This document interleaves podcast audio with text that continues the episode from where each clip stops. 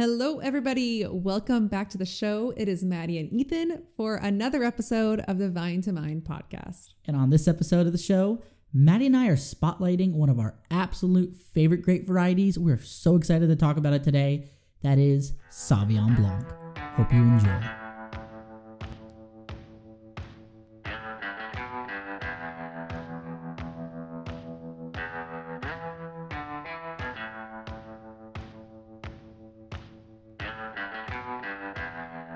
Ethan, I'm so excited for today. When we talked about doing this, I just wanted to do it immediately. We didn't have to plan it out. Not Sauvignon really. Blanc. No, there's nothing to plan. I think you and I know just about everything there is to know about this grape. If not, we want to know it. I mean, and it's a good excuse for us to have some Sauvignon Blanc in our hand right now. No, I agree. I think all of our friends and family are about annoyed with us right now because of the amount of times we talk about Sauvignon Blanc, the amount of times I drink Sauvignon Blanc. I had Sauvignon Blanc last night. Mm. I had Sauvignon Blanc the night before that, and now I'm enjoying a Sauvignon Blanc with you as we record this episode. I might have to have a bottle tonight then. I mean, they're all so different. Sauvignon Blanc is great in so many different ways. It's just easy. It's easy going. It's like Maddie, if you were a grape variety, I feel like you would be Sauvignon Blanc. You get it along with everybody, just like Sauvignon Blanc. Sauvignon Blanc is pretty versatile. oh, 100%. Yeah. I mean, it's I mean, it's fun for the winemaker because they can manipulate this a little bit into their own style. I mean, it's great for the consumer because there's so many different styles. It's incredibly food friendly. And at the end of the day, it actually can be really good for the producer because it's kind of vigorous and can make a lot of money. So, with all that being said, there's a lot to talk about. So, let's talk about Sauvignon Blanc. Let's do it. Okay, Ethan. So, before we go any further, I think we need to stop and talk about the history of Sauvignon Blanc. Okay. And I think most of you guys can presume that Sauvignon Blanc is indeed a French grape. Now, they're not for sure where exactly it originated from, either Sancerre up in the Loire Valley or in Bordeaux, which is, you know, in southwest France, right along the, the coast there. But they think it was around the 17th or 18th century when Sauvignon Blanc was first discovered. And a little side note here, too, when we're talking about the origins of these grapes, Sauvignon Blanc is actually Cabernet Sauvignon's parent. I mean, Sauvignon Blanc and Cabernet Franc came together to produce Cabernet Sauvignon. That's the collab of the century. No, that's the collab of the millennium or whatever's further I, than I that. think so. I think That's so. a great collaboration. We have a lot to thank SB for. And so this is a French grape variety, and it was planted throughout the Loire Valley and primarily in Sancerre, Pouilly-Fumé, you have in Bordeaux. Mm-hmm. But then they started planting it all over the world. They realized this grape is very vigorous. It grows in many different environments.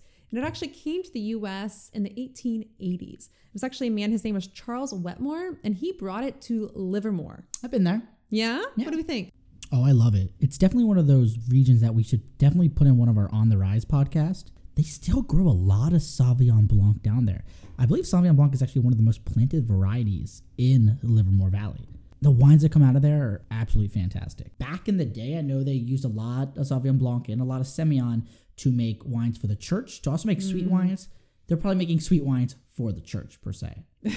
There, there we go. And actually, funny you say sweet wines because post prohibition, Sauvignon Blanc became really like a bulk grape out here. And they started making the bulk Sauterne, you could say. Yeah. Um, that was their own style. And it was just pretty much sweet Sauvignon Blanc. And Sauvignon Blanc kind of got a bad name for itself around that time. Post prohibition, it was just seen as cheap, sweet wine. And it really lost a lot of popularity um, for many years until 1968. And that was kind of a turning point for this grape, at least out here in California.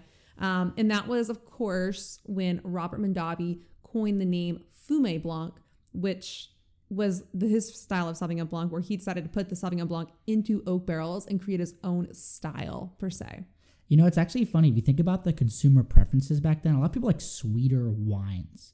They didn't like what Sauvignon Blanc is known for. It, they're typically dry. They're screaming acidity, which I absolutely love. People didn't like that style back then, so that probably influenced the trend of sweeter wines like the whites and vanillas and whatnot, which did help people get in to wine per se. They've gradually moved on. Now, what does everybody want? Everybody wants Sauvignon Blanc. And thanks to Robert Mondavi for creating the Fumé Blanc because he kind of was able to trick people. You know, it's not Sauvignon Blanc anymore. It's Fumé Blanc. It's the smoked Blanc, which really he wasn't creating anything new. He was just copying what they're doing in some of the other great regions like Bordeaux per se. But what makes Sauvignon Blanc great Besides Maddie and I just continuously telling you how great it is. Because really, folks, you're gonna hear it first. You're gonna hear it again. It is a great wine. It is. But how it grows. First of all, what it translates to in French, Sauvignon Blanc means savage white, wild white. It's because it looks like a wild vine. And probably before the 17th century, it was grown as a wild vine. They didn't even discover it or think about it till then, but they probably made wine out of it. It's vigorous, it grows almost anywhere. It's an ease to the consumer because it always keeps its characteristic. You can grow it on the mountainsides, you can grow it on in the fluvial soils along riverbanks. It still grows and it grows well, and it still maintains that acidity, which of course makes your mouth water and what makes it appealing. That's what we all love. We all Yeah. love the acidity. It's an ease to the consumer, but it's also an ease to the vintner and to the winemaker. Absolutely. And you said something too that's kind of interesting is that it grows so well in so many different places. Mm-hmm. And no matter what the ranges of the Sauvignon Blanc, I feel like you still see a lot of the key characteristics of the grape itself. And Ethan, I've got a little hot take for you with Sauvignon Blanc. Maddie's hot takes. Maddie's hot takes. Here we go. Uh, so whenever we can start going to banquets or weddings or conventions again, hopefully soon. Well, you know they typically will have a house wine that they'll be serving, which is great. We all know it's not the nicest wine typically. I mean, unless you're at some fancy little event, that's awesome.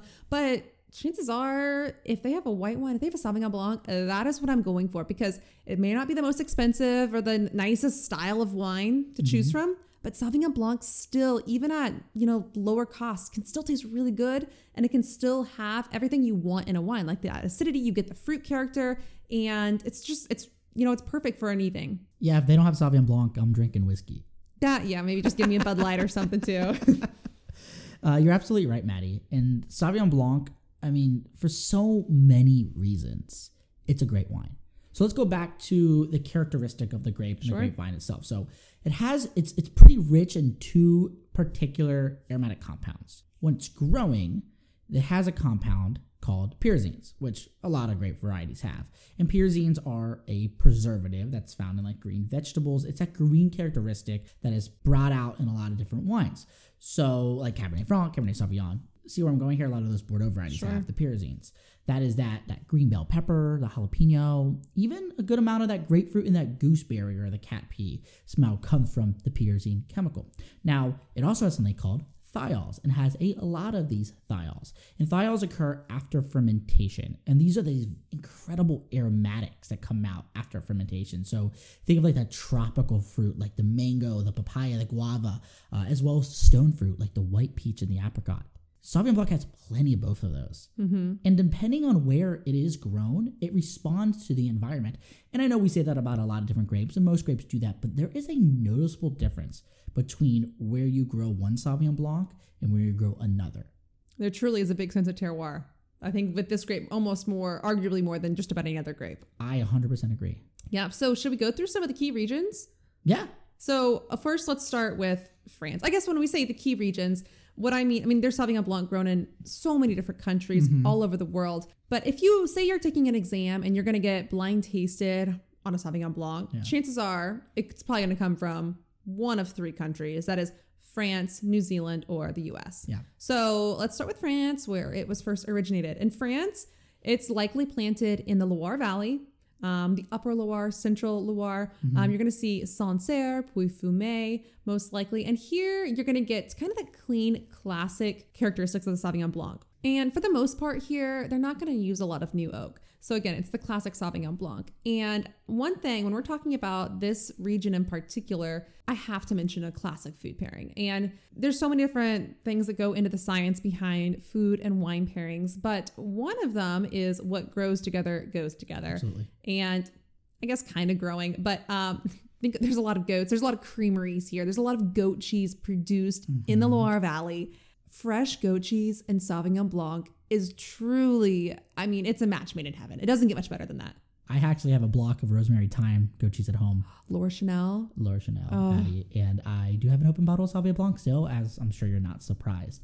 And you're right, and of course there are some anomalies. One of the most famous producers of the Loire Valley, course, is Didier Dagueneau. And a lot of mm-hmm. times he has his own style where he's going to use those new oak barrels. But that's, like I said, an anomaly. For the most part, they're not using a lot of that new oak characteristic. It is different when you go south to Bordeaux, though. Sure. Yeah, you see a lot more oak. You see a lot more oak, especially in the Graves or Pessac Léognan. They typically blend in some or even a good amount of Semillon as well to complement the Sauvignon Blanc, add a little bit more of a structure to the wine. Now you get to the, the other side of the river where you're in the middle, in between the rivers, or Entre deux Mers.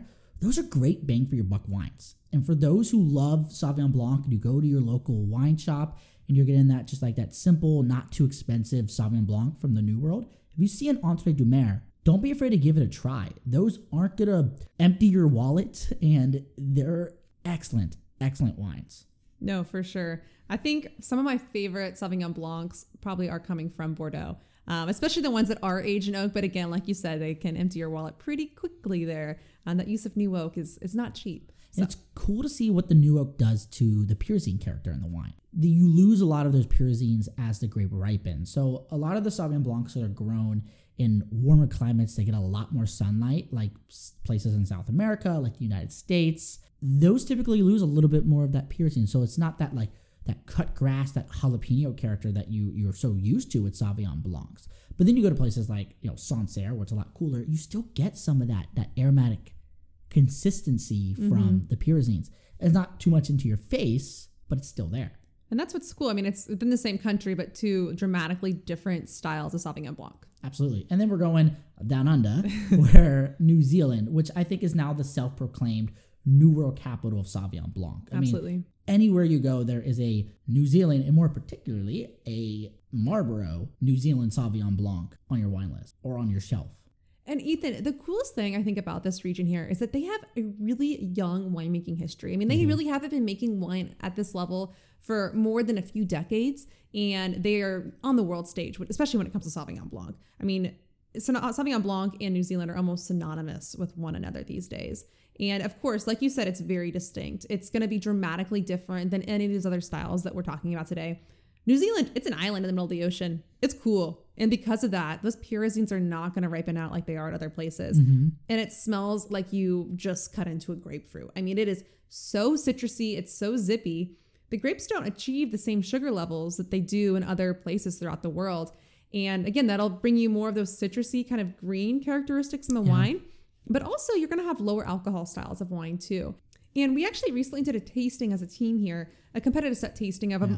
a, a, few different New Zealand Sauvignon Blancs. And it was great to taste them side by side, but it was really interesting to look at the spec sheets of them because almost every single one, actually every single one, did have a slight bit of residual sugar in the wine. But you really, I mean, you it's hard to detect that because the acidity is so high. So that mm-hmm. really helps balance it out a little bit. You see this also in Germany too. Uh, when the acidity is so high, you almost need a tiny bit of RS. For the Riesling. What's that? For the Riesling. For the Riesling. Mm-hmm. And in this case, yeah, Sauvignon Blanc as well. Yeah.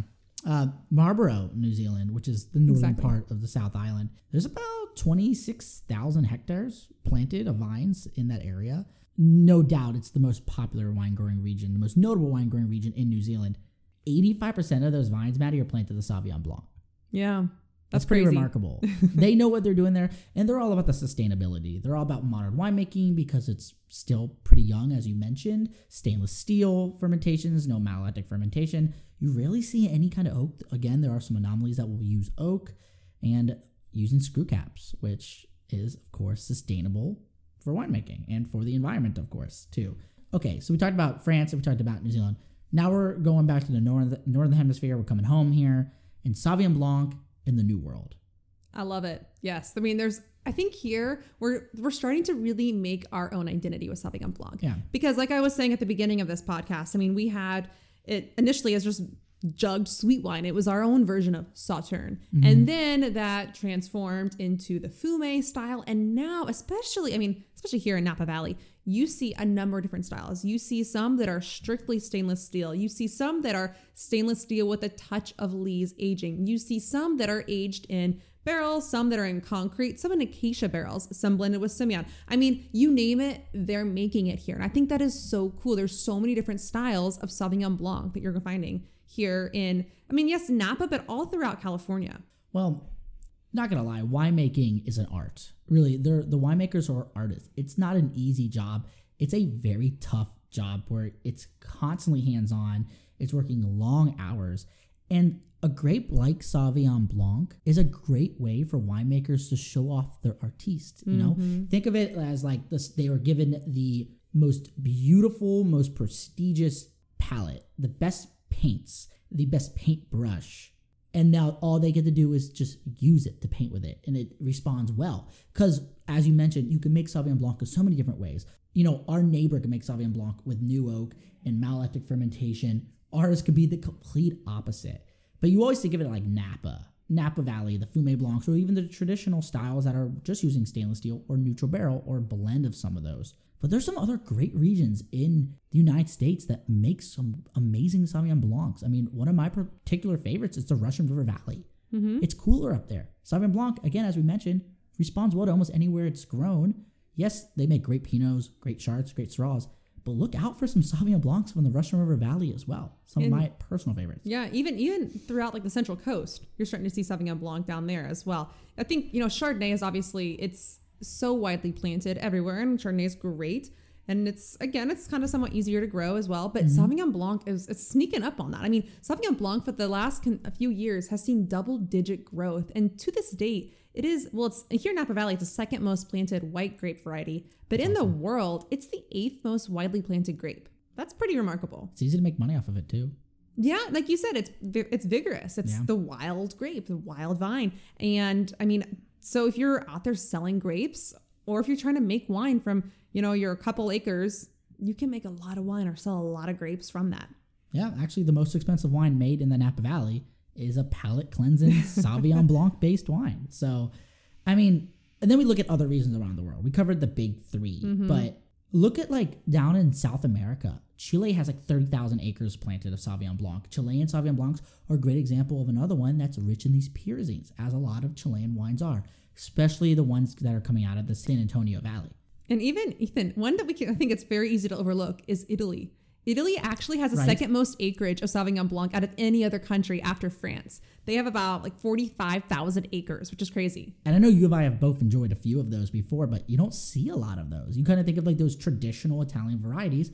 There's also a lot of international varieties planted in Italy. And as you mentioned, Sauvignon Blanc does great there. Stellenbosch, South Africa, they do that as well. I mean, Austria is growing more and more Sauvignon Blanc every year. I know you and I enjoyed one in one of those Austrian classes that we sat mm-hmm. through. And then, of course, our nightcap for today's episode, folks, is the wine we're currently enjoying a German Sauvignon Blanc. Ethan, this is amazing. And well, it's because we both love acidity, and we know how acidic the Rieslings are and the Mueller Thurgaus are that come out of this this particular part of the world. But Sauvignon Blanc, now this producer's a little bit more modern. They're also making like Chardonnay out there, but this stainless steel completely. It's crisp, it's acidic, it's mouth watering. It's so citrusy too. I mean, I think this is kind of a cool hybrid between it's like an old world version of a New Zealand style Sauvignon Blanc because it's a very cool region up there, but at the same time you get this kind of like old funk, kind of like slight bit of reduction too, but Yeah. not too much. and it still has a slight bit of that green character, but there's a strong emphasis on that stone fruit that comes out of this wine. It's beautiful. I mean, I didn't pay a lot of money for this. Uh, No. it's coming from a great Umbaga It's coming from the Pfalz of Germany, which is, of course, bordered with Alsace, France. But excellent wine. This is just goes to show that, of course, this wine is fantastic no matter where it comes from. It responds well to the climate. It grows almost anywhere. Drink more Sauvignon Blanc, folks. So drink more Sauvignon Blanc, eat some more goat cheese, and continue to listen to the Vine to Mind podcast.